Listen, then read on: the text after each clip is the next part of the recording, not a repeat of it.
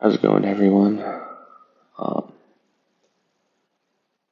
I think what really sticks out to me in this last chapter is that the idea that to love Jesus, to follow Jesus, is to feed his lambs, um, is to follow his word. Um, his only response is to Peter saying that he loves him is that what he needed to do. And I think,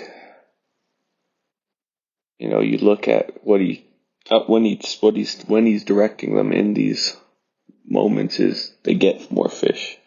Um, he, he's very direct about what's going to happen to them for what they're doing. Um, again, John gets a little better off deal than Peter.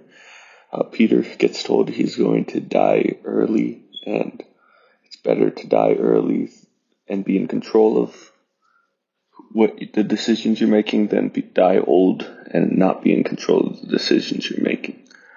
Um, and yeah, I think it's really just interesting the amount of faith that I think God is demanding in this.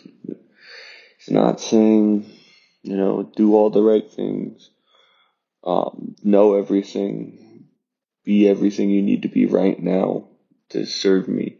He's saying, just follow what I'm telling you, feed my sheep, um, and the rest will come. Um, I think that's kind of relieving in a lot of ways, but also kind of, it is vague, I guess, in a lot of ways. Um, but I think again, just that idea that we're not making the decisions, we're not. If we really believe what we believe, we need to act, we need to follow um, what He has laid out for us. Alright, um, I think that's all, so I'm going to pray real quick. Dear God, thank you for having a plan. Um, thank you for being somebody, being the person, the being, the God that cares for us and has us doing what he needs, has laid out the world for us and expects us to follow that plan, whether that be forever or for just a short time.